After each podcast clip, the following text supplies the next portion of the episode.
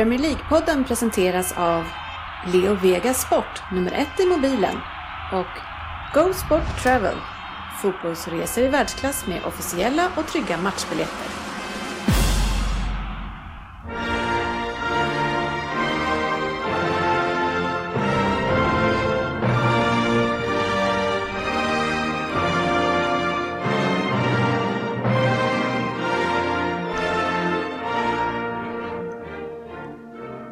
Det här är Premier League-podden, fansens egen podcast om Premier League.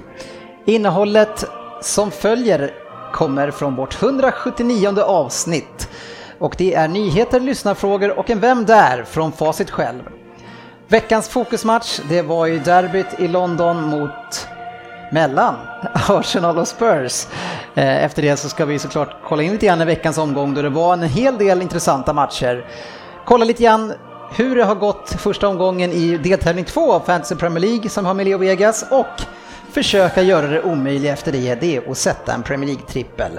Välkomna ska ni vara till podcasten där alla tycker att de vet bäst, och trots att det inte är så njuter vi av den här illusionen. Vi är ju ganska många, 4 stycken är ganska många, men ändå några som saknas. Vi har 2 stycken från Liverpool. Nej, de är ju inte från Liverpool. Ska jag börja säga fel så här mycket, då vet man inte hur det ska sluta. Nej, men det ska väl gå bra. Och vi tror ju att de är från Liverpool. Ja, och vi har redan gjort en omtagning för att jag pratar en massa fel. Ja, fast det är som Söderberg sa här, det kommer på bloopersavsnittet. Ja, det gör väl det. Kan man ta med en ful mustasch, Söderberg, på bloopersavsnitt? Vad är det? Är det november eller? Ja, det är lite mustaschkampen den här månaden. Ja, kamp... Har du uppmärksamma honom? Nej, egentligen inte, men jag vill uppmärksamma det här att man ska stödja prostata. Ja, det gör jättebra. Som ni har hört så har vi Oddset här, vi är Ryn här, och i Norrköping så har vi Alkimo här. Ja, jag är här. Eller där. Härligt. Mm. Ja, jag är där. Jag är här. Ja, kul att du är här också. Ja, fast du är där. Och jag heter Facit. Och om det här ska fortsätta som sagt så här, då kommer det här bli ett riktigt illa avsnitt. Men jag brukar ju vara trött eller sjuk när jag ska hålla på så här, jag vet inte. Ja. Kanske är något på gång då? Ja, jag kom av med det, för vi har ju skaffat nya lurar, men det saknades vissa saker så vi kunde inte köra med dem. Men det var bra ljud den vi fick igång. Ja, precis. Ja, nästa vecka då ska det bli riktigt ordning. Det kändes ändå som att det var någonting på gång här. Men Söderberg, förutom din mustasch så är det ju någonting som är allvarligt fel i Rosersberg. Jag jobbar på Arlanda numera och passerar här varje morgon och varje eftermiddag med bilen. Och oavsett om det är någon som har kört av vägen eller krockat eller någonting, så är det alltid ta med tusan stopp någonstans mellan golfbanan som finns där, Arlanda Stadsgolf, och sen så finns det 2 McDonalds som är någonting som man kallar för Stora Väsby. Där är det alltid kö, men det är aldrig någonting nästan som har hänt, så varför står alla stilla därför? Det har ju börjat sen det vart en avfart till Rosersberg, och det är ju en 4-5 år sedan kanske som den kom, och sen dess så har det blivit stopp, så det är egentligen folk som kör ut för sakta, vad de säger, från avfarten eller från påfarten ut i...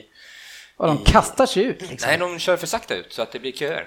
Och när det blir så mycket bilar så på morgnarna och eftermiddagarna, så då blir det lätt minsta lilla inbromsning. Det ger ju sån här dominoeffekt, vet du. Jag tror jag hörde någonting om att påfarterna var lite för korta också, så att man inte riktigt hinner komma upp i fart ordentligt innan man ska ut. Men vissa kan ju inte, vet ju inte. Mot Arlanda så har de väl gjort trefiligt från Stora Väsby. Precis, just för att kanske motverka det. Mm. Så det är därför, för att jag har ju fått för mig att det är en konspiration som ligger bakom dig. Ja, nej. Men det låter rimligt. Ja, men alltså eftersom det liksom finns aldrig något skäl till att det ska vara något stopp, så tänker jag att det måste vara någonting. Så jag tänker alltid att det är på morgonen så kommer det 2 lastbilar som åker den här vägen och ställer sig bredd och bromsar för att jävlas, och sen sticker de iväg och kör resten av dagen.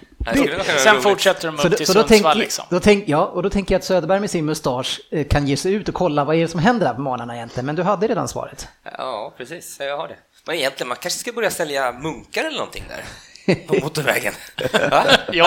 Jag hade stannat. Ja, nu vet jag. Det är ganska kallt nu, eller? Ja, nu kanske det är. Ja, men tänk vad uppskattat med en munk då. Eller en varm kopp kaffe. En kopp kaffe och en munk. Ja, absolut. Hoppas att det blir bättre om de löser sånt där. Annars, någonting som är väldigt kul, det är ju att slå rekord, tycker jag. Jag vet inte, tycker du det, Ryn? Nej, jag har ju varit inblandad i väldigt två rekordslagningar, men jag kan tänka mig att det skulle vara kul. Men man kan ju slå personliga rekord, det räcker ju. Jag menar, jag till exempel har aldrig varit så här gammal förut. Jag har ju nej, det är bra. Varje dag. Jag har ju till exempel slagit rekord i att äta gott och blandat. Sen de släppte den här cola-påsen. Jag äter 2-3 påsar i veckan. Oj, jag vet inte ens vad det är. Nej, akta er för det här, kan jag säga. Det var den du smällde i under förra avsnittet, va? Utan att bjuda. Ja, gjorde jag det? Ja. Nej, eller så var det inte de här jordgubbsgrejerna som jag tog från sportchefens kassa här, som du faktiskt åt av. Ja, de åt jag av. Ja, hade jag 2 påsar? Nej, det tror jag inte. Nej, men så det är ju ett rekord. Söderberg, har du slagit några rekord? Oj. Uttaget? Ja, men det har jag. Ja. Jag har lite rekord. Ja. Ett rekord är ju klassiken. Alltså han är ensam om det. Måste vara ensam i världen om det. Ja, och blir utvisad på eget straffslag innebandy. Ja, det har jag hört också, att jag är ensam om faktiskt. Det ska bli kul om någon kanske kan slå det rekordet. Det går inte att slå, men kanske vad heter det? Man kanske kan bli utvisad och sen få matchstraff eller någonting också. Jag vet inte. Att få en tvåa där och bli så förbannad som man snackar ut sig från matchen. Ja, precis. Det skulle kunna stå sånt. Toppa. Ja, hur går det själv, mitt senaste rekord, jag har nog aldrig varit så här tung som förut, men jag vet inte om det är så positivt. Det hänger ihop kanske med åldern. Ja, och gott och blandat. Vad går med vad? Va? Ja, men har du slagit några rekord? Det är nog i när jag klev upp i seniorfotbollen runt 16 års ålder, så 22 gula kort på 2 säsonger i division 5 Östergötland, så det är nog det. Och hur många var för snack? 70% kanske. Hur mycket är 70% av 22 då? Jag orkar inte. Jag ska bara kolla om du har Excel uppe. Några som annars, Fabian, har slagit rekord, det är ju Manchester City, som med den här starten vi har gjort har den bästa starten någonsin i Premier League. Ja, kul för dig. Och då har vi ändå The Invisibles och lite andra bra årgångar att jämföra med. Och några United... tog precis livet av en fluga här. United har haft några bra årgångar. Vad säger du om det, Fabian? Alltså, det går väl inte att snacka bort. Vi har spelat 12 eller 13 omgångar och tappat 2 poäng. Mm. Så det är väl inte så konstigt egentligen. City ser oroväckande bra ut. Är det här det bästa ni har sett i Premier League? Bland det bästa i alla fall, det får man väl erkänna. Men har man liksom kunnat greppa det här, att det är verkligen det bästa starten någonsin i Premier League? Det går ju så, allting bara rör sig fort, att det bara känns, stanna upp och bara känna, vänta nu här, det här är alltså den bästa starten någonsin. Och då vet vi alltså alla legendariska lag som vi har haft i Premier League. Ja, men jag säger som Winston Churchill, va? Var inte han som sa, det här är inte början på slutet, i slutet på början. Så man ska inte dra för stora... Han sa det tvärtom. Ja. Men jag ska inte dra för stora... This is not the beginning of the end, this is the end of the beginning. Ja, det var så han sa, ja. Precis. Ja. Så att, jag menar, det är långt kvar. Ja, men en liten... En rekord, ja, efter 12. Hur många matcher har spelats? 12? Ja, 12 omgångar. Ja, precis. Det finns ju rekord efter varje, såklart. Efter 1, efter 2, efter 3. Ja, 12. Jag är ju själv lite allergisk mot alla de här rekorden, att det är flest gjorda mål första kvarten genom tiderna. Det här är vad jag brukar kalla Dennis Kjellins statistik. Man tar fram det precis man vill ha själv. Däremot går det ju inte att bortse från att City har gjort en kanoninledning. Nej. Den kommer ju inte vara värt ett smack om ni rasar ihop efter jul och inte vinner serien. Nej, det kommer den inte vara. Men det finns ingenting som talar för det heller å andra sidan just nu. Så vi snackar inte mer om City förrän säsongen är slut helt enkelt. Det vore väl bra. Men jag skulle fortsätta lite. Har ni mött så himla bra motstånd? Har ni mött någon av de stora? Jag har mött Chelsea och krossat Liverpool med 10 man i och för sig. Det är väl de ni har mött. Har ni mött Spurs? Nej. Arsenal? Nej. Jo, Arsenal har vi mött. Och vann med 3-1. Men de räknas inte. Och vi har mött precis borta. Nu är Arsenal ändå bättre än vad vi kanske har framhävdat här. Och sen så ska vi med Goes for Travel åka iväg och se mot United på Old Trafford. Alltså, jag tror ni har Spurs veckan efter det, tror jag. Vi har Arsenal veckan innan, så ni Spurs veckan efter. Ja, det är härligt med rekord när de är positiva. Några som gör negativa insatser i Everton. Vem ska träna Everton? Är det ingen som vill träna dem? Nej, jag vet inte tusan. Vi får se. Det går väl lite rykten hit och dit, va? Men... Ja. Det ryktas väl en del om, vad heter Watfords tränare? Att Sanchez, han inte vill, att han är lite sugen och att intresse finns och att han det är lite livat där i Watford. Jag ser han framför mig, jag kommer inte ihåg vad han heter. Ja, jag ser han också framför mig. Silva heter han, va? Silva kanske det är. Ja, nej, men jag tycker inte, jag vet inte riktigt vad man ska ta in, men man kan vänta lite, tycker jag. Ja, alltså varför skulle han vilja lämna Watford i det här fina läget som han är just nu med det laget och gå till det laget med, som du har, där är noll dynamik i truppen och bara problem? Ja, jag vet inte, skulle inte vilja ha något som ni får av alla spelare att gå till Manchester City, pengar. Ja. Den smög du in lite fint, Fabbe. Den är jag nöjd med. Veckans nyheter. Ja, något som du kanske var ännu mer nöjd med, det var att i helgen ganska chockerande ändå. Alltså Zlatans återkomst, det har varit mycket snack och hans jäkla PR-kampanj hit och dit, och helt plötsligt så skulle han vara med i match. Man tänkte att Desan gick ut med det, det här stämmer inte, man är trött på allt jäkla surr, lägg av bara. Och sen helt plötsligt så dyker han upp, Fabian. Ja, väldigt oväntat, och som sagt, Desan gick ut med det här på om det var Omson eller Torsdam, och man skrattade ju bort det. United har ju dolt honom väldigt medvetet från bilder, från träningar och dylikt, för att inte visa att han ens är i träning med laget. Och sen så bekräftar Mourinho att han tillsammans med Pogba är matchtruppen dagen innan match, och det är en chock man får, glädje framförallt, för jag älskar Zlatan som jag aldrig vet, så kul för både vår skull och hans egen skull. Det är ju så kul när Mourinho är likt kanske som en juniortränare. Svensson är inte här idag för att han är på möte, viktigt möte med sitt lag. De kanske ska bli avsatt. Ja, kanske. Det är viktigt att just du kommer. Ja, nej, men Mourinho är ju så rolig där, för att det var ju Rojo var ju också tillbaka, så alla journalister ville ju bara prata om Pogba och Zlatan, och han fick hela tiden lägga till att Rojo också är tillbaka som extremt viktig spelare. Ja, men det är ju, drog han korsbandet, vad var det, i mars-april? Början april. Början på april, kommer tillbaka, och Kane är ju ett monster, det är ju bara inser det bara. Mm. Man vill ju inte möta honom i mörkgränd. Han ser ju livsfarlig ut rakt igenom med tatueringen, så går han ut och spelar på den här nivån som att han har varit förkyld i 2 veckor egentligen. Och, jag tar en kvart bara för att komma igång. Ja, och han kliver ju in på planen och skickar ut Lukaku på högkanten, Fabian. Vad har du att säga om det? Ja, Lukaku passar bättre på en högerkant än vad Zlatan gör. Jag tror inte Zlatan kommer komma in rent nu i början innan han är full för 90 minuter. Jag tror inte Zlatan kommer komma in och spela någon annanstans än så här. Och Lukaku kan spela på kanten. Jag tror mer de kommer användas tillsammans i mitten om vi vill gå för en seger och spela med båda två, eller om vi typ spelar en hemmamatch mot enkelt motstånd på pappret, och tror jag båda kan spela ihop. Fast det som talar emot det är att ni ledde med 4-1. Så varför ska han då behöva skicka ut dem på kanten om du säger att de ska spela så? Jag vet faktiskt inte. Att de vill inte träna så på träningen eftersom Zlatan har kommit tillbaka så nyligen, och vill inte plocka ut Lukaku för att han vill att han också ska göra mål för att få igång hans självförtroende. Men tycker du att det betyder någonting överhuvudtaget att Zlatan kommer in och säger åt Lukaku att han ska gå ut och ställa sig på högkanten? Alltså, det är inte Zlatan som säger åt Lukaku, det är garanterat. Nej, han är förmedlare utav budskapet. Don't shoot the messenger. Nej, men betyder det ingenting, eller? Nej, det tror jag inte. Jag tror jag drar inga som helst växel efter 15 minuter i Zlatans comeback efter över ett halvår från var, så nej, det gör jag inte. Men det som jag gillar med comebacken, det som du säger in, det är att alltså, jag var ju livrädd alltså, för att han bara alltså, tar det lugnt nu. För man tror ju, eller man vet ju så lite, och man tror att han kan gå sönder, i alla fall jag det där lejongrejen funkar inte riktigt på mig, men alltså, jag tror att han ska gå sönder när som helst. Jag tänker liksom, för det vill man inte se ändå. Jag ska absolut inte dra några som helst paralleller med Zlatan, men jag drog ju korsbandet tidigare i min karriär. Jag var ju livrädd ett halvår. Ja. Han går ju ut mot dem, alltså, kanske den tuffaste ligan. Spelar precis som man har gjort innan, utan att det finns en tillstymmelse till tvekan.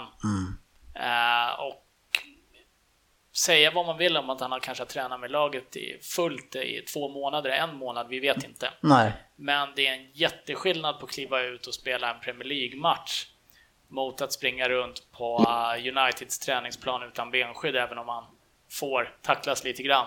Sen kan jag ju tänka mig att Zlatan dessutom har varit untouchable under ganska länge, lite som quarterbacken i ett NFL-lag. När du tränar så rör honom inte liksom. Men det är ju som du säger att just det kan ju vara en fara. Att när man kommer in i situationer så, och det är en annan tempo, en annan timing, så kan det hända så jäkla mycket. Och därför så var man ganska orolig. Men att se honom latcha runt och gå in och ta dueller, jobba hem hårt, göra någon sorts vanlig, alltså ett avslut på volley liksom. Det var som att det inte hände någonting riktigt. Han var förkyld ett tag. Ja, det var imponerande att se. Och också den där touchen, jag vet inte om ni såg de här små riktningspassningarna, lobbpassningar och sånt där som han höll på. Ja, men det är det som jag tänker att han kanske kan få komma in som en liten släpande. För det är ju som han gjorde i landslaget ofta, han kom hem, fick bollen och var spelfördelare på något sätt fram. Så man slipper flytta på Lukaku, det känns lite taskigt. Ja, det som jag tyckte... Jag tror inte vi kommer flytta på Lukaku. Ja, det jag tyckte med C, och det som blir ju Lukakus då utmaning, det är att i försvarsspelet så kommer han få högervingen när Zlatan är inne. För Zlatan, det är som du säger Fabian, jag retar sig bara med det, men alltså, du vill inte ha Zlatan ute på kanten. Så är det ju bara, så då får du välja. Så ha Lukaku där ute, men det som Lukaku då ska göra, det är att han då i anfall måste gå så pass hårt fram och långt så att han kommer in framför Zlatan. Så Zlatan ligger där framme, så han sjunker han tillbaka lite grann, och så han vill ändå in Lukaku framför honom, så de kan attackera med nästan som han framför, och kanske ibland lite grann Rashford. Så det blir mycket springande för Lukaku tror jag, när Zlatan väl är inne. För han ska ju ta defensiva jobbet för honom också, för det vet vi att han inte normalt sett gör. Han kanske gör det några veckor nu bara, men sen så vet vi att han faller in i sitt vanliga jag. Eller vad tror du Fabian? Det ska bli intressant att se också. United har, trots vad ni säger att vi är tråkiga och allting, så har vi varit mycket bättre anpassmässigt och gjort betydligt fler mål än förra säsongen. Och det tror jag beror på mycket att Zlatan till viss del, hans spelstil blir att man fokuserar mycket på honom och han stannar upp spelet till viss del. Lukaku erbjuder mycket mer rakare spel och att man kan spela mer snabbt på kanterna och slå inlägg på Lukaku som står med första solpen. Så i vårt spel kommer förändras om Zlatan börjar starta matcher, det vet jag faktiskt inte. För vi såg förra året vi fick ju inte in bollen på de här hemmamatcherna. Nu på hemmamatcher mot de här sämre lagen, vi spelade 0-0 mot förra året, har det blivit 4-0 och 4-1, och det är mycket tack vare det här raka spelet som Lukaku har hjälpt till med, även om man inte har gjort mål på slutet. Så det blir väldigt intressant att se. Det ska bli spännande. Det är kul i alla fall att han är med, och då får vi mycket att tycka och tänka på inför varje United-match. Och så vet man ju helt säkert att Viasat kommer bara visa United resten av säsongen 4:00. Ja, och Aftonbladet har väl skickat 14 man och bosätta sig i Manchester nu. Så när vi ska dit så kan vi träffa lite svenskar, så det blir kul. Ja, men det är 2 till där nu, förutom de 12 som redan har varit där, även fast han har varit skadad. 2 till? Ja. Det var redan varit 12. Okej. Jaha, okej. Jag var lite för GV hade förstått. Ja, det ska vara GV författaren. Ja. Några som inte förstår vad de gör riktigt, det tycker i alla fall polisen kring West Hams fan. Det är, de säger så här, att ringa 999, vilket som är 112 i England, för att West Ham har förlorat igen och inte ni vet vad ni ska göra, är inte acceptabelt. Ett totalt slöseri med vår tid. Ja, man ringer alltså till polisen och frågar vad ska vi göra nu Mois där? Det tycker jag är riktigt roligt alltså. Ja fan, jag kommer ihåg och kom på nu mig själv. Jag ringde 112 en gång när bankomaten sålde mitt kort efter jag skulle in på en klubb. Jag var ute för att hämta pengar. Jag visste inte vad jag skulle göra. Jag var väl 20 år och ringde 112. Bankomaten snodde mitt kort. Vad sa de? Du kan ju inte ringa hit. Vad ska jag göra då? Så jag tycker inte det var så jävla dumt. Nej, men det är ju humor. Man får ju hoppas på att det är ingen som var skadad som försökte komma fram samtidigt då. Nej, men David Moyes åker på en torsk direkt med 2-0. Ja, jag såg lite av den matchen. Det var syntes absolut ingen skillnad på West Ham mot innan. Sloppy defending eller dåligt försvarsspel, och det tog väl ungefär 15 sekunder. Så kanske Andy Carroll borde varit utvisad på sin första armbåge. Sen fortsatte han i den stilen hela första halvlek med att sänka allting som kom i närheten av honom. Rättvis seger för Watford. Ja, men Watford det vet vi är bra. Så det är, man behöver inte såga han helt efter Watford. Vi får se. Han får ju 5-6 matcher innan man får börja analysera honom. Någon som inte får... Har inte West Ham fruktansvärt svårt schema kommande nu? Eller jag bara fått fram. Det är mycket möjligt. Du har ju Google uppe så du kan ju kolla det. Någon som har blivit sänkt för gott, det är i alla fall Tony Pulis, West Bromwich. Det här är någonting som jag blev extremt överraskad av. Alltså Kanske inte nu eftersom han inte har vunnit på typ 10 matcher, men inför säsongen man tänker att han är på rätt ställe för resten av sitt liv. Ett världens tråkigaste stad, ganska tråkigt lag, de kanske inte gillar han egentligen, men han levererar och då får han alltid vara kvar. Men det är... Det enda första jag bara tänker på är, har du varit i Birmingham? Nej, men jag har läst mycket om staden. Och det här ligger utanför Birmingham. Ja. Det är en förort till Birmingham med 70 000 invånare ungefär. Jag skojar bara lite. Nej, men jag trodde inte han skulle få gå så, men han har ju börjat katastrofdåligt. Mm. Jag trodde ju att West Bromwich ändå hade kanske någonting på gång i år. Ja. De plockade väl in han J. Rodriguez bland annat, va? Ja. Mm. Nu har han varit skadad mycket, tror jag, men han har inte bevisat sig riktigt. Det kändes ändå som att de försökte ta nästa steg och liksom kunna börja spela lite mer fotboll. Ja, värvade lite sådana spelare. Lite roligare, lite mer offensiva spelande typer, men nej, det är fel melodi helt enkelt för Tony Pulis.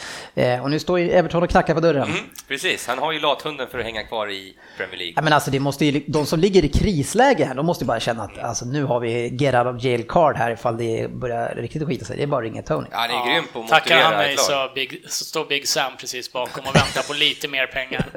Ja. Men inte ska ni behöva ett sånt kort, eller? Ja, alltså jag skulle nog ta det för att hänga kvar och sen nästa år... igen det här året liksom. Ja, men han får ju inte, han kommer inte ta, han tar inte sådana kontrakt tror jag längre. Han är för etablerad för att ta ett, då får ni betala duktigt för att det bara ska vara ett halvår tror jag, eller ett år. Ja, det men jag tror nog det skulle kunna vara kul att se honom. Tittar man på pappret så West Bromwich har inte haft en jätterolig trupp att leka med de senaste åren heller. Nu fick han lite roligare trupp. Vad skulle han kunna göra med på pappret en bättre trupp då, som Evertons ändå är på pappret? Det kanske är någon som sätter defensiven som är det som krävs. Intressant. För att få utväxling av Sigurdsson, som jag såg att det var någon igen som hade kommenterat. Men och är det ditt största problem i världen så grattis. Du är lite bitter. Ja, men jag tycker att det är arg då din. Ja. Påhopp hela tiden. Ja. Jag tycker också det är när man säger fel hela tiden. Ja, och när någon tar ens bankomatkort. Ja. Och polisen inte hjälper till. Nej, så är det. Jag tänkte hacka lite grann på Victor Nilsson Lindelöf, men det struntar vi. Vi tar en annan gång. Ja. Veckans lyssnarfråga. Sportchefen i Facebook och vill ta ett snack här med Ryne, och vi hoppar in i fokusmatchen tydligen på en gång. Jag vill höra Ryn förklara varför Tottenham fullständigt vek ner sig mot ett dåligt Arsenal. Ja, nu är ju sportchefen igång igen. Han är ju som kaxigast när han inte är i närheten, det vet vi ju sedan gammalt. Jag tycker till att börja med inte att Arsenal är dåliga. Jag tycker Arsenal är en riktigt bra match. Tottenham viker ner sig. Arsenal är klart bättre än vad Tottenham är. Om det är att vika ner sig eller inte, men våra bärande spelare presterar inte. Men om vi säger, vi går in på lyssnarfrågorna bland vanligt folk här och inte sportchefen, så har vi Niklas Eriksson som under det här Söderberg att vi ska prata om hur Arsenal kan se ut som ett korpengäng ena veckan och läxa upp Spurs en vecka senare. Såg du matchen? Ja, och till och från. Vi hade ju match samtidigt, eller lite precis efter innebandy, men alltså, redan när jag såg uppställningen så var det ju liksom, det här var det bästa Arsenal har ställt på banan hittills i år. Och det kändes redan som att varför startar de inte så här tidigare några matcher? De kanske inte har kunnat av skador och sånt, men jag hade en känsla innan att det här, nu kommer de liksom studsa tillbaka på något sätt. Och inställningen var det inget problem med liksom. Nej, men det var jättebra inställning från Arsenals sida. Jag tycker att Tottenham har en period i första halvleken, kvart eller någonstans, sen så sköljer Arsenal över Tottenham gång på gång. Och jag har själv varit väldigt kritisk till Arsenals centrala mittfält med Xhaka och vad han nu brukar heta som springer runt där och brukar vara i vägen för sina medspelare. Han var inte med. Men jag tycker att de vinner matchen totalt centralt, och jag såg till och med någon statistik under matchen att Özil var den som sprang mest i Arsenal. Wow. Ja. Så jag tycker att Arsenal gör en riktigt bra match. Tottenham presterar inte på topp, och det hade vi definitivt behövt göra för att spöa Arsenal så bra som jag tyckte att de var. Mm. Den där sportchefens kommentarer ignorerar jag. Ja, vi kommer tillbaka till matchen och tar den lite mer på djupet. Jesper Holmén undrar ju, Fabbe, om det är dags för dig nu att ta Morata och Chelsea på allvar. Morata har stått för flest poäng totalt i årets upplaga av Premier League, säger han. Kul för honom. För vem utav dem? För Jesper eller för Morata? Nej, Chelsea slutar som bäst på fjärde plats och Conte tränar inte Chelsea i augusti 2018. Jag står fortfarande fast i det. Mm. Mm. Ja, men, så det är inte dags att ta Morata och Chelsea på allvar alltså? Absolut, på en topp 4 plats, men de kommer inte utmana om ligatiteln. Nej. Nej, men är det några andra som, kommer göra det då? Ja, vi kommer spöa er i december, sen slå Spurs i veckan efter, så är det bara 2 poäng. Fan, du har fått nytt bra självförtroende här. Först har ni varit astråkiga i 1,5 månad och knappt kunnat göra ett skott på mål mot topp 6-lagen. Men ja, fast han var ju med förra året också mot topp 6.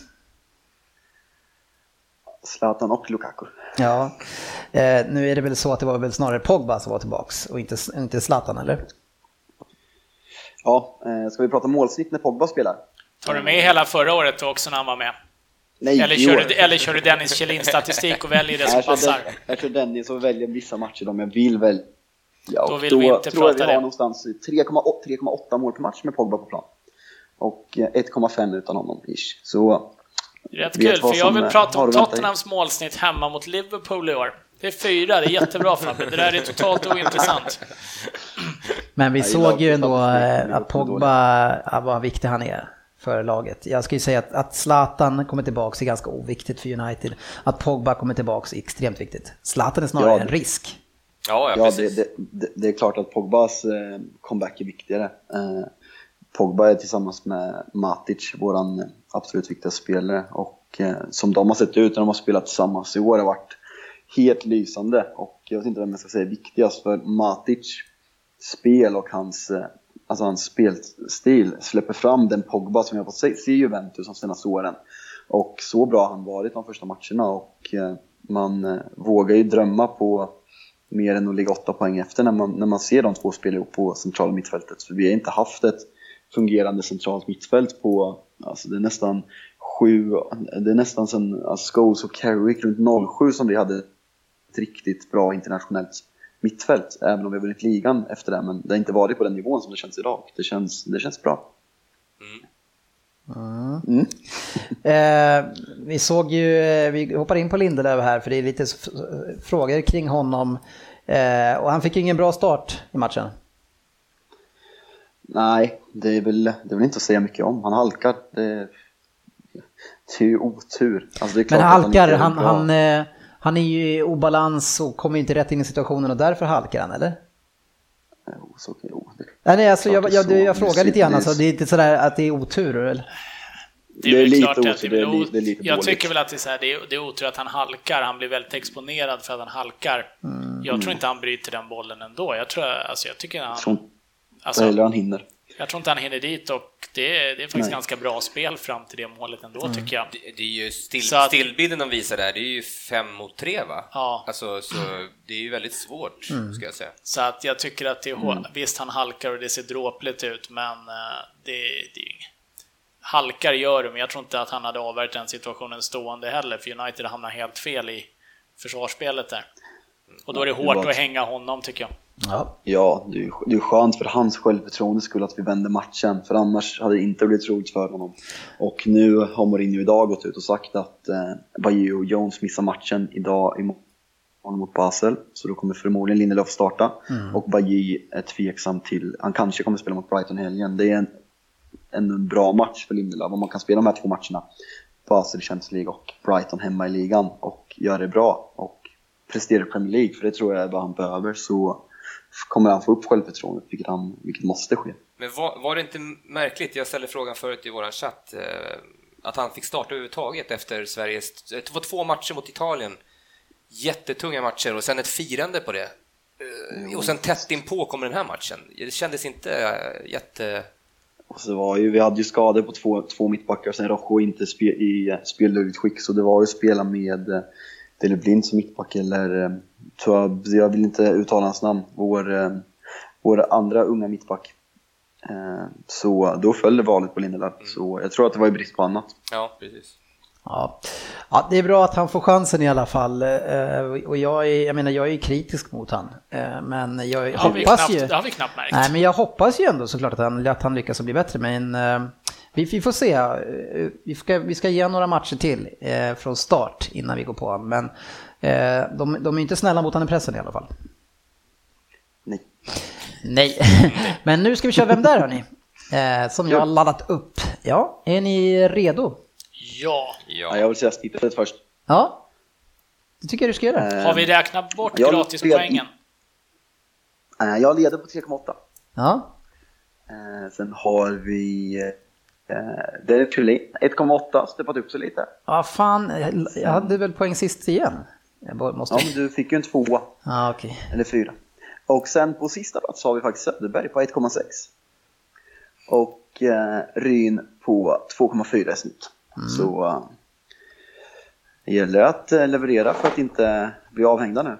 Ja, mycket snack på dig här. Vi ska bara ta spelare som är över 30 år, så kommer inte du klara några fler sen. Över 30. Är ni beredda? Ja. Nej, typ 30 själv snart. Okej. Okay. Så kör vi. Ja, jag är beredd. Ja, bra. Jag är beredd.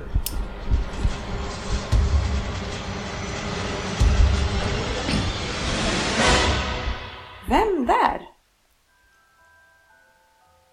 Hej alla lyssnare, poddare och ni i Norrköping som fuskar med Google. Det här är ju ett stycke historia, så sug i er nu. Jag har varit runt en del. Eller en hel del faktiskt. Nästan som man drabbas av vertigo. Men jag själv har ju inte haft de problemen. Jag vill ju inte börja i början och inte heller sluta i slutet. Så låt oss hoppa in i mitten hos Lee Boyer 1996. Lee är ju 40 år nu och då är man i mitten av sitt liv. Själv så är jag lite äldre och förbi mitten, både i ålder och på plan. Men Lee Boyer spelade i alla fall med 1996. Han kom till min klubb från Charlton samma år. Och den här klubben, den ligger nästan exakt mitt i Storbritannien. Men Lee, han var ju inte i mitten av sin karriär utan hade precis påbörjat början. Det är förresten inte så länge sedan Boyer var i slutet. Det tog slut 2012 i Ipswich. Jag slutade 1998.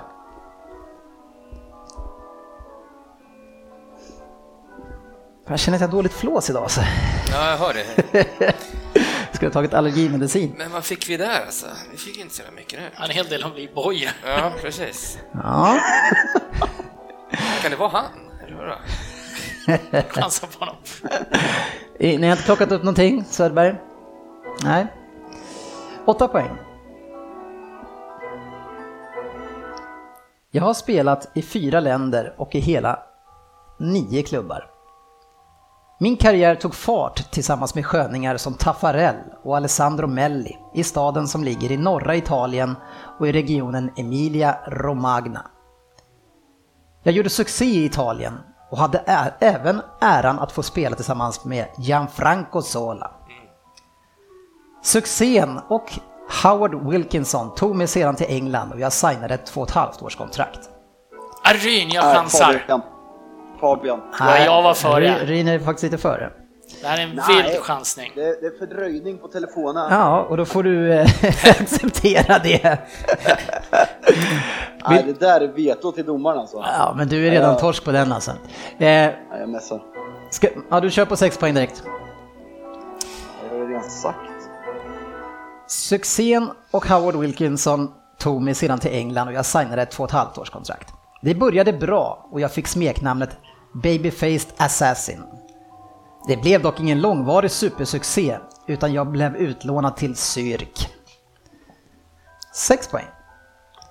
I landslaget tog det lång tid innan jag slog igenom. Men med ett samarbete med Evgeni Kuznetsov så tog jag mig till A-landslaget. Det blev inga U21-landskamper, men hela 47 A-landskamper och till slut 27 mål. Du får ju lyssna på en till Söderberg, för du får ju... Jag är inte smartare än där. Nu är det alltså, är det slut på nivå 6 nu? Yes. Uh-huh. Men du, jag trodde det var början på nivå 6 nämligen. Nej, nu får du 4 också. Uh-huh. Jag återvänder till England igen, men det var ju en tid som jag vill glömma. Det var ju redan över på något sätt, och samarbetet med Lombardo, det gjorde ingen glad. Då var det desto roligare att spela med Sola. Hörde att Söderberg träffade Sola senast ni var på Stamford Bridge. Kul! Ja. Det är allt på 4. Ja, det var allt på 4. En som har spelat... Jasså! Ja, vänta det här. Jasså! 98. Ja, men då gissar jag också. Ja. Har du skrivit också? Ja, jag har skrivit också. 2 poäng. Det finns många stjärnor som man önskar att man hade sett mer utav. Sådana som hade slutat i slutet och inte i mitten. Jag skadade mig 1994 och kom sedan aldrig tillbaka riktigt. Det blev dammsugarmunstycken och krogar istället för snurrandet på planen.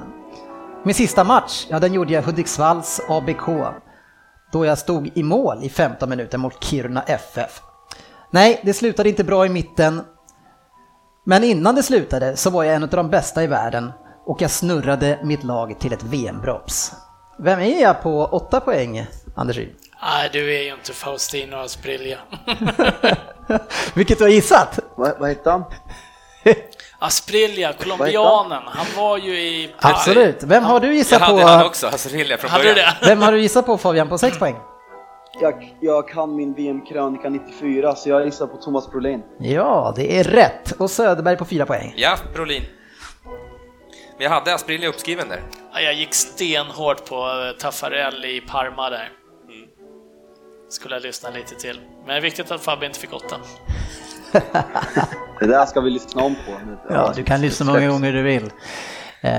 Men ja, det var ju en karriär som tog slut lite tidigt. Och det var ju bara tragiskt hela hans tid i England på något sätt. Ja, det var synd att jag skulle svärtas ner så mycket, för han var ju en fantastisk lirare. Han spelade i Palace sen när han kom tillbaka, va? Oh, precis. 13 där matcher. Gjorde han ju ett av sina mer berömda inhopp. Det är då han får bandage runt huvudet. Och det är bortskjutet när han kommer in. Men det är också, men är det inte Leeds han blir skjuten i huvudet också och gör mål på det sättet? Och det är hans första, jag tror att Aftonbladet höjde det till magiskt nickmål. Och det här var innan klicktiden. Han blev ju utröstad som nummer 2 på de sämsta importerna, tror jag, till Premier League. Ja, på topp 5 var han i alla fall. Ja, det var synd. Men ska jag ge det. Tack, men inte, du tog inte Brollan. Nej. Jag behövde poäng, kände jag, så jag chansade inte. Veckans fokusmatch. Du var på rätt lag i alla fall. Och fokusmatchen var ju Arsenal mot Tottenham som slutade 2-0. Och så som Söderberg sa, så äntligen så startade man med sina topp 3 som vi tycker att de ska spela där framme. Men om man vänder på det här och tänker vilken ångest man ska ha som Arsenal-fan när man vet 2 av de här vill inte vara kvar.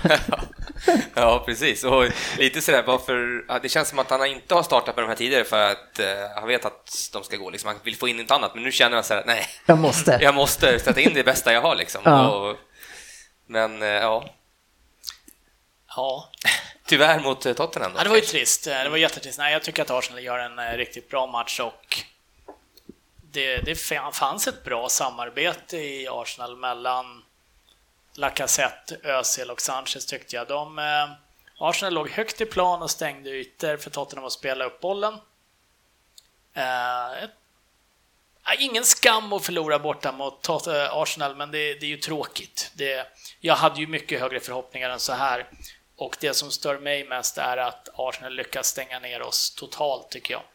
Men det som jag tycker Spurs stora problem är, och framförallt i de här matcherna mot de bättre lagen, det är att ni saknar ju er balansspelare på mitten och så otroligt mycket. Och det är Wanyama såklart.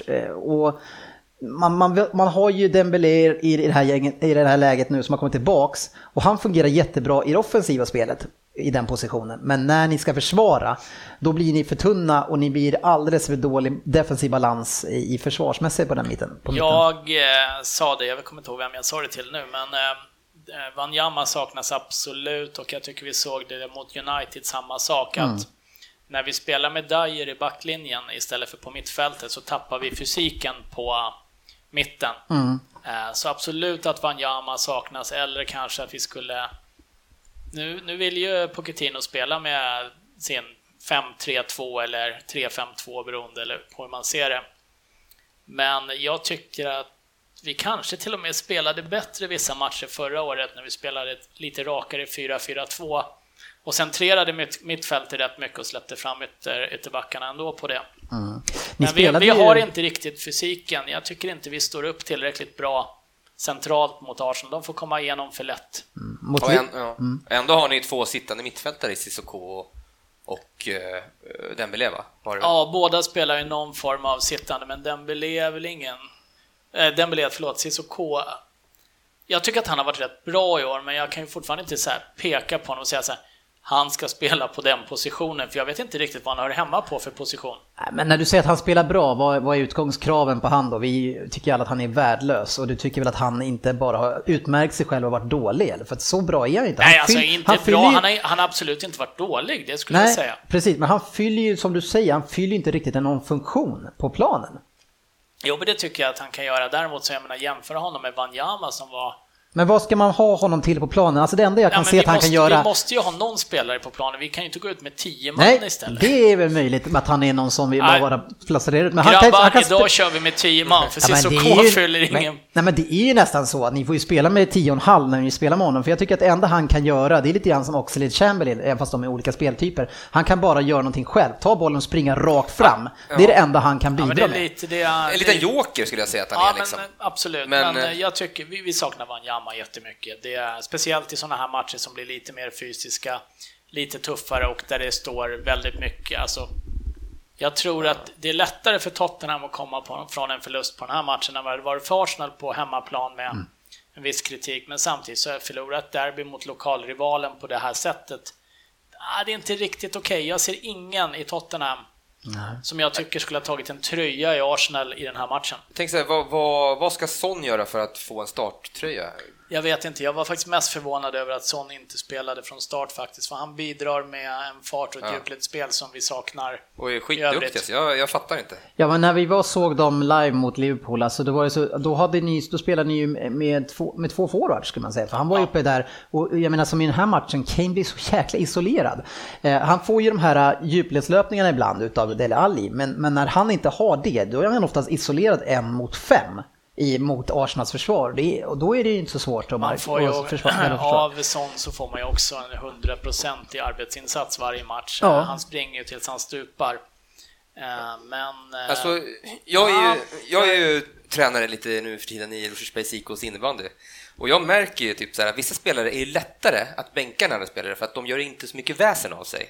Och det känns jag så här, Son, han känns som en sån här, nu ska man ju inte generalisera, men en väldigt snäll, lågmäld asiat som är liksom tackar och bockar för sitt liksom, och liksom jag gör det, jag blir tillsagd så här inne på planen och... Ja, men tittar du på status i laget så har du förmodligen helt rätt i det du säger, att han har inte, alltså han är väl den som har gjort 3:e mest mål i Tottenham de senaste 3 åren eller så här, efter Kane och Alli då, men han har fortfarande inte den statusen av att ses som en toppspelare. Nej, på den nivån som man kanske egentligen har presterat ibland. Jag tror att han är tacksam att bänka också.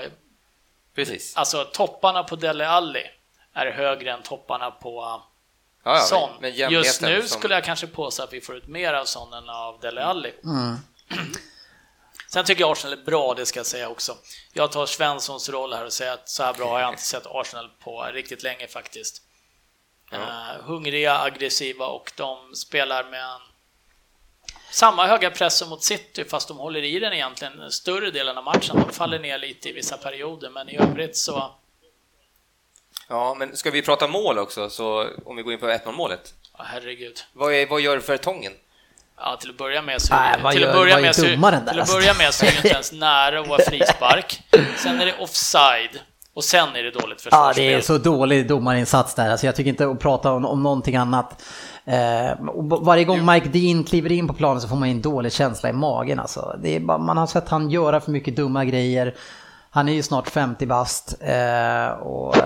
Alltså, man blir inte gladare och gladare för att se han. Nej, och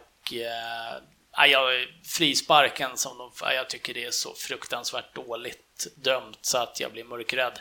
Mm. Normalt sett så är det ju så att du får vissa frisparkar med dig, du får vissa emot dig på en match. Men sen adderar vi till vad jag tycker är en offside i alla fall. Så det är två ganska klara i mina ögon domslut som går emot Tottenham.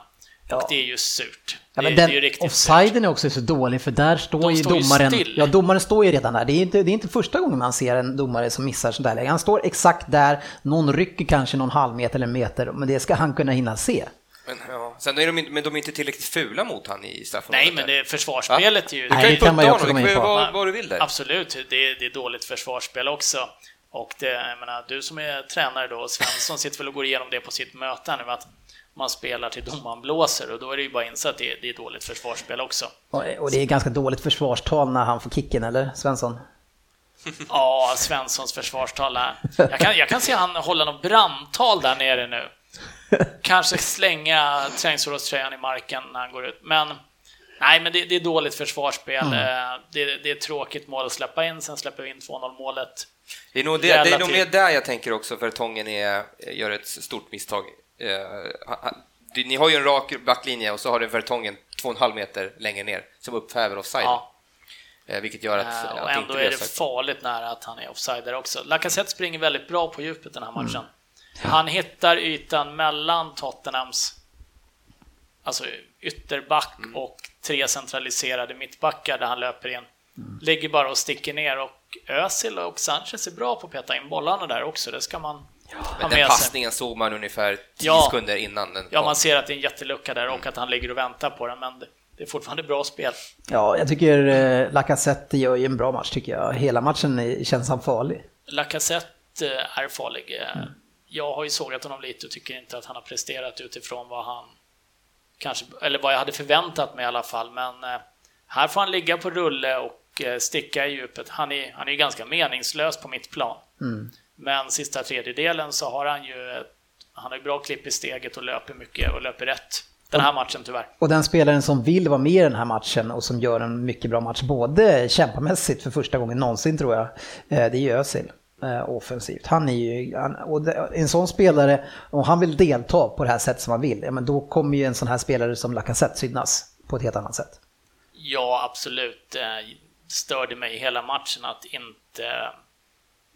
Vi har att inte en Wanyama eller Erik Dye går in och smäller på Özil något så fruktansvärt 7 minuter in i matchen när man redan har sett att han är på humör. Mm. Men Arsenal är piggare än Tottenham. Mm. De är ett halvsteg före på allting. Vi hinner inte riktigt ikapp dem. Nej, jag tycker inte ni kommer ju inte riktigt in i det här, och framförallt det andra. Jag vet inte, Kane Alli är ute i 74. Men ja, det tycker jag är helt rätt. Men, ja, men det är väl fint. Men det är väl en konsekvens för någonting. Och jag menar, nu har ni gått extremt bra i Champions League och öst på där. Och de har haft en hel del, tror jag, i landslaget och sådär. Och jag menar, nu kommer vi in i de här perioderna när det kanske börjar synas lite grann att man har en kort eller en liten trupp. Ja, men det tror jag, och nu har Tottenham ju haft en del skador här inför den här matchen. Ska jag inte alls skylla på några skador, det är jag inte ute efter. Men det är väl både Winks, Kane, Alli har väl dragits med lite skavanker, och det är viktiga spelare. Jag tycker att det var befriande att se Pochettino plocka av både Alli och Kane, för att det är de två som ska leda ett lag offensivt en sån här match, och de presterar ingenting. Sen kan man ifrågasätta vad de får för hjälp. Men Kane fick inte tag på en boll. Alli spelar svårt, omständigt. Så jag tycker det är helt rätt att byta ut. Och nu vet jag inte om det vart... Som tycker jag ser pigg ut när han kommer in ändå. Eller han är sitt vanliga lilla yrväder. Llorente. Ja, ska vi spela med honom på plan? Så jag sa det någon annan match. Se för fan till att lyfta bollen över första backen, så han har en chans att utmana på den. För annars har vi ingen nytta av honom. Nej. Men Arsenal såg riktigt, de såg stabila ut bakåt. Vi har väl en målchans på hela matchen. Men jag tycker de äger ju mittfältet. Ramsey tycker jag ser pigg ut. Han har en uppåtgående kurva. Han kanske är den spelare som gör Xhaka till en lite bättre spelare då, jag vet inte. Ja, för Xhaka är ju jättebra om han har bra spelare runt sig. Det precis, har ju men ni har ju Eriksen, Ali och Sissoko på mitten, plus en Dembélé som inte, alltså det balansen är fel alltså. Och de äger ju därför tar ju de, trots att de har Özil. Det saknas fysiken, defensiva fysiken där tycker jag, speciellt i den här matchen när vi möter ett jämnbördigt, eller i den här matchen bättre motstånd, så hade vi behövt kunna täppa till där. Ja, det blir ju intressant tycker jag, det här inställningen som Arsenal hade nu med Özil. Krävs det ett London-derby på hemmaplan för att man ska ha den här inställningen? Det får vi ju se nästa match när de möter Burnley borta till exempel. Oj. Som inte har släppt in mål på 3-4 matcher tror jag nu. Ja. Hållt nollan, och så ska de åka dit på bortaplan. Det ska bli intressant att se Özil springa lika mycket. Ja, lite verkligen. Regnigt och jävligt. Mm. Ja, det är spännande. Är du kvar, Fabian? Mm. Härligt. Vi hade lite andra matcher också. Gratulerar Svensson. Ja, det får vi igenom. Det är kul för honom. Han har varit lite nere här i studion ett tag. Och då passar han inte ens på att vara här. Men det, ja, så är det. Så är han på fotbollsmöte, får sparken istället. Brighton Stoke 2-2 kändes på förhand som en kryssmatch. Jag hade tippat ett kryss. Jag hade tippat 5 matcher i sig som kryss. Det gick inte in. Får jag ta efter 70-30 här nu? Ja, kanske. Nej, men jag gillar ibland när jag tycker att det ser ut som en jämn omgång där.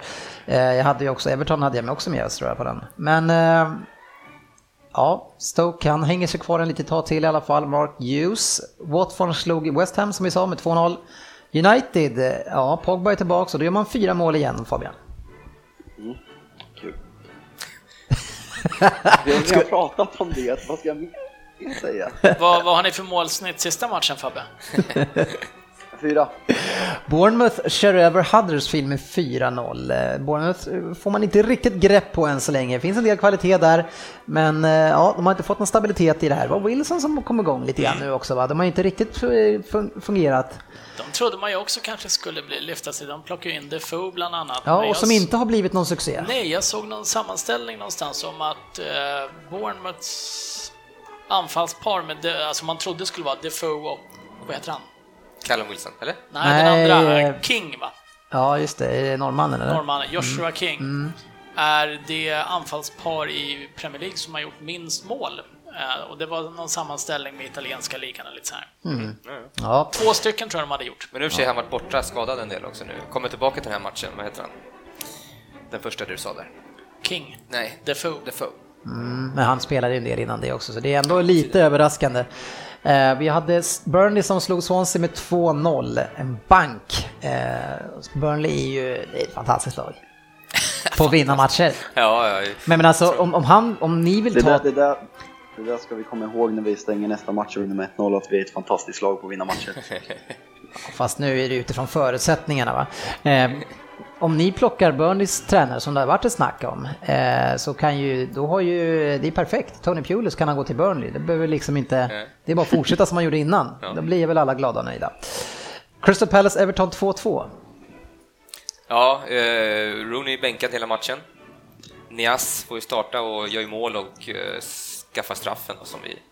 Blir väl kanske avstängt på grund av filmning nu också, va? Jag vet inte. Jag tror det. Kanske. Blir den första eventuellt i Premier League. Men 2-2.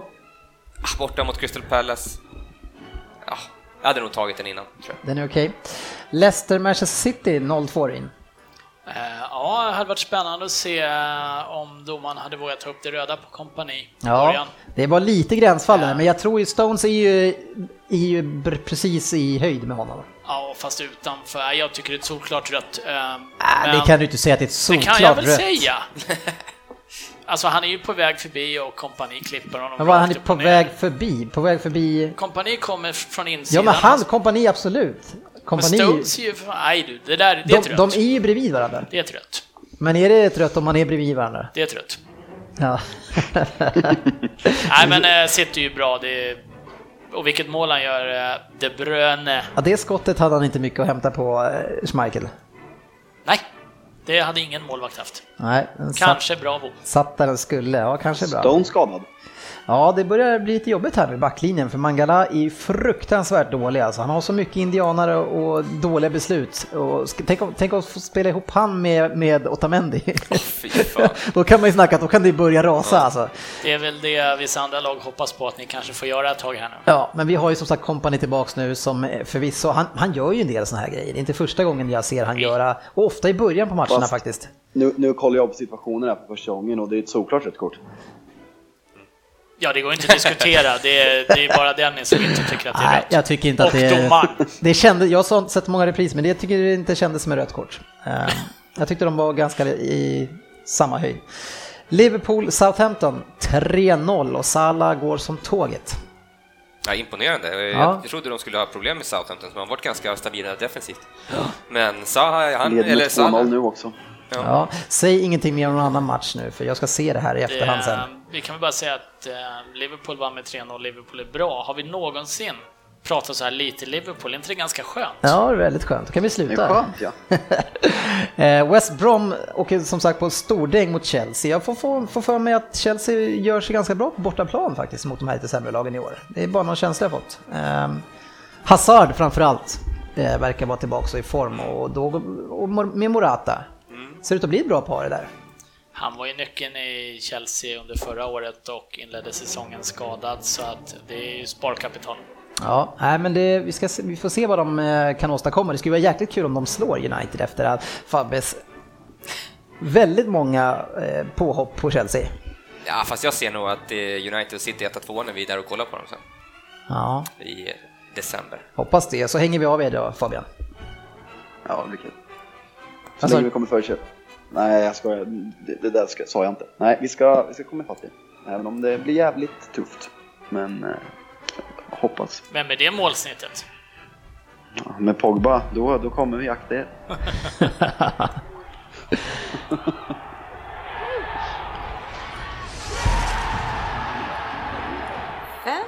Premier League. Ligger ju lite lågt det där måljublet, men det är ju faktiskt som vi har spelat in själva när vi var på Sellers Park och lyssnade på fansen i Crystal Palace. En underbar upplevelse, och det kan vi ju rekommendera er. Åker ni som GB, ja, då kör ni hospitality, men åker ni som Söderbergerslin och ställer ner i klacken. Men jag får rysningar fortfarande faktiskt första halvlek där. Ja, det var en fantastisk upplevelse att få stå mitt ibland fansen. Det kanske man inte alltid får hur som helst. Vad säger du, Fabian? Nej. Alltså man ställer i klack. Nej, men vad är det jag menar med att det är hur svårt eller hur lätt det är att hamna i en klack liksom? Det beror på hur mycket man betalar och vad man väljer. Om man läser sig på. Ja. Var jag tråkig nu? Nej, det får man inte varje gång. Så det är kul att vi fick det. Ja, nej, men jag menar mer med om det var så att det kanske är svårt att komma in. Jag menar, du har ändå levt klacklivet, men kan vem som helst komma åt klackbiljetterna? Nej, alltså grejerna, köper man biljetter via resebolag så kan man välja precis vart man vill stå på arenan. Och ofta är klack, till exempel vill du, nu hatar jag mig själv för att jag tar det exemplet, men det är förmodligen den kändaste kortsidan i England. Det är dyrare att sitta på The Kop eller stå och på det koppen att gå på långsida på Liverpool, så betalar man så får man det helt enkelt. Ja, men det är bra att veta. David Moyes går inte så bra. Han har ju bara fått en match, men inte med Sunderland, men däremot i våran fantasy Premier League-tävling där leder han. Ja, det var ju överraskande att han var med, tycker jag. Men det är väldigt kul att det sprider sig. 96 poäng har Johan Patriksson tagit med sitt lag David Moyes. Alltså de här namnen det är bra humor och bra. Skulle vi inte kunna ha några? Jag sa det förra gången men också. Kan inte du ta på med det? Och så rankar du topplista till nästa. Topp 5 bra namn i tävlingen. Eller bästa namn kanske. Ja, topp 3 då. Jag vill gärna ha en lista. Ja, topp 5 bästa namn. De här bomshakalaka, de är utslutna för det är så dåligt alla inte. Usch. Ja, men Johan fick i alla fall... Jag tycker att bomshakalaka är ganska kul. Nej, det är det faktiskt inte. Nej, det är skittråkigt. Men vi har ju då topp 3. Och de 3 kommer ju vinna, om de behåller de här platserna, då vinner de presentkort på Nationell Sportbar en hel kväll. Ryn, du har ju vunnit det, men jag har inte gett det till än, men jag har dem. Ja, men jag har ju sett kort på dem. Ja, precis. Ni andra som vann, det finns. Arlanda. Vad sa du? Vi tar dem på Arlanda om 3 veckor när vi ska till Manchester. Jag har hört rykten om att det finns ett O'Lears där, så det blir perfekt. Det gör det. Ryn bjuder, eller? Ja, absolut. Alla som ska till Manchester, kom till O'Learys. Vi har på andra plats Emil Johansson på 94 poäng och tredje plats Jonathan Eriksson med 93. Alltså det är många som tar riktigt mycket poäng. Ja, men det var en enkel Fantasy Premier League-omgång. Det var många storlag som vann och höll nollan. Många lag höll nollan överlag också. Så att, det var lätt att få mycket poäng om man bara hade tänkt på de spelarna som är alltså bra som man skulle ha egentligen, men nu har man trixat lite för man tänkt att vissa är i form, Chelsea med Hazard och, sen så helt plötsligt så sprattlar de till. GV hade ju Salah som kapten och därför så tog han ju mycket poäng och leder ju bland oss. Fick 32 poäng bara på det tror jag. 79 poäng, ligger på 17:e plats. Sen har vi då Svensson faktiskt som chockar och 76 poäng. Rullar ner lite vidare. Är det jag som kommer sen eller? På 41:a plats 72. Och sen har vi du Fabian på 71. Vad ligger du någonstans? Jag fick 56 eller sådär. Ja, det var men det var en så enkel omgång eller? Du ville göra tvärtom. Jag gick ju mot strömmen va? Ja, som du alltid ska göra. Jag tror att det är jag som ligger sist av oss. Ja, det är lite bakslag. 151 på 41 poäng. Det är ju alltid svårt att försvara en titel. Ja, jag tappar motivationen. Jag gick in och visade vad skåpet skulle stå. Nu lutar jag mig bara tillbaka. Kanske ge något tips till någon? Ja. Mm. Nej, det gör jag inte. Nej. Premier League-trippen. Ja, om det här är något tips till någon annan, det får vi se hur det här känns. Det är ett tips i alla fall.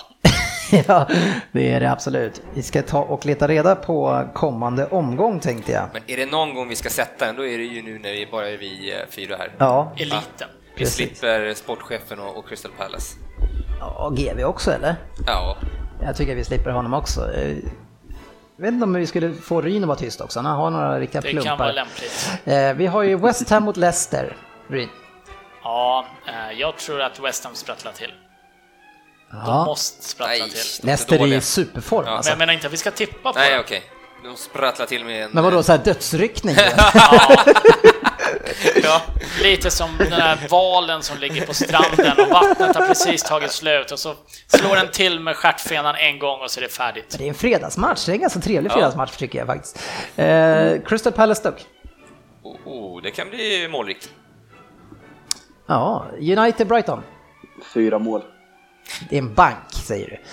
Ja. Newcastle Watford. Jag säger att Watford tar det här. Det går fort ut för nu för Rafa Benitez och jag har ju tippat att han ska lämna och de ska åka ur. Vad tror du? Nej, jag tror inte de åker ur.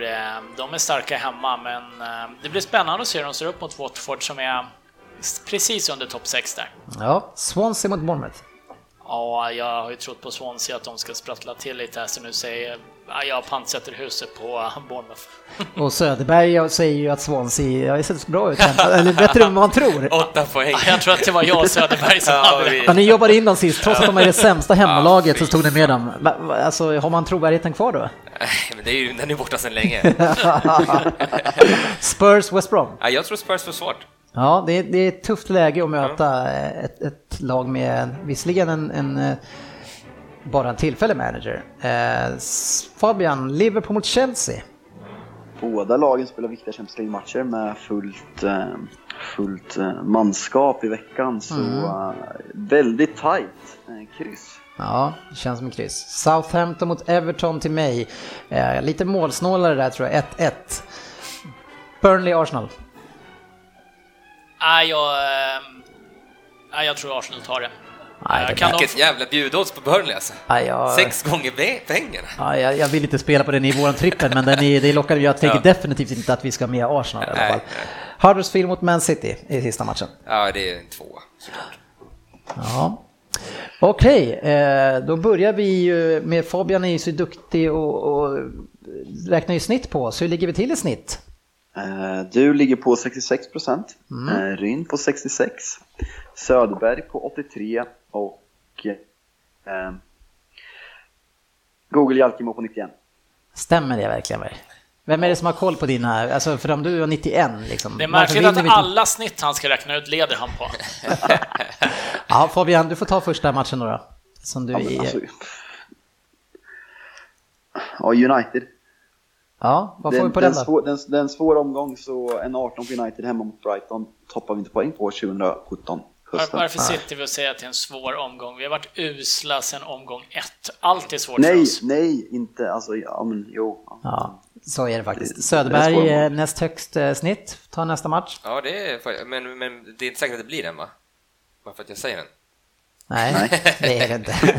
Men vi tog United nu antar jag, eller? Ja, det gjorde vi. Ja, precis. Det var inte så mycket snack där. Nej. Jag tycker det är lite halvsvårt. Jag vill inte plocka City, den kommer vi plocka ändå förmodligen. Men alltså, jag skulle kunna tänka mig att spela Crystal Palace hemma mot Stoke. Nej, vi tar inte i det där krislaget. Alltså, vi måste försöka hitta tre säkra. Ja, men ska vi ha tre säkra så är det ju bara att börja skriva upp Man City också på den här listan om vi ska försöka vinna någon gång. Ja, och sen vi får ju typ 2 gånger pengarna med boost på Tottenham, City, United. Ja, jag tycker också Spurs. Jag tycker faktiskt Spurs. Alltså, man åkte på däng sist, man måste vinna lite grann här nu. Och West Brom, de har ju varit väldigt dåliga. Har ju kanske inte hittat rätt då med lagbygget eftersom det inte funkar så bra. Ja, vilken vill du hellre ha en Spurs?